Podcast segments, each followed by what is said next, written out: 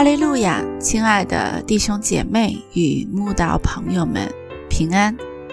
今天我们要分享的是日夜流淌心中的甘泉这本书中十月十九日勇者无惧这篇灵粮。本篇背诵金句诗篇六十六篇十二节，你使人坐车压我们的头，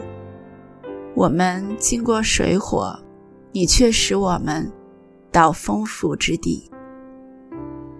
只有那经历过患难与痛苦的人，才真正懂得被神保护在他翅膀印下的真平安、真安息、真宁静与真平和。这种平安、安息、宁静与平和，是从真神而来的真力量，没有一丝一毫的勉强，也不是自我欺骗的安慰，或是强壮而来的镇静，更非行尸走肉般的死寂，乃是从主那里涌出的活水江河，取之不尽，也用之不竭。从来没有受过试炼与苦楚的人，是最经不起风雨的，通常遭逢一点小小波折，他们就会承受不住。就像尚未见过风浪的水手，在他们出航之时，一点风浪就有可能让他们恐惧战惊，倘若遭逢狂风巨浪，更有可能把他们吓到破胆。所以刚到船上工作的新水手，老船长通常不会赋予他们重责大任，直到他们经年累月与大海搏斗，经历许多艰难危险，甚至几次死里逃生，才能成为老船长重用的水手。我在一位姐妹身上真是看到从神而来的真平安。她一生为了信仰吃了许多苦，但他对神非但没有任何抱怨，觉得神亏待他，反而时时刻刻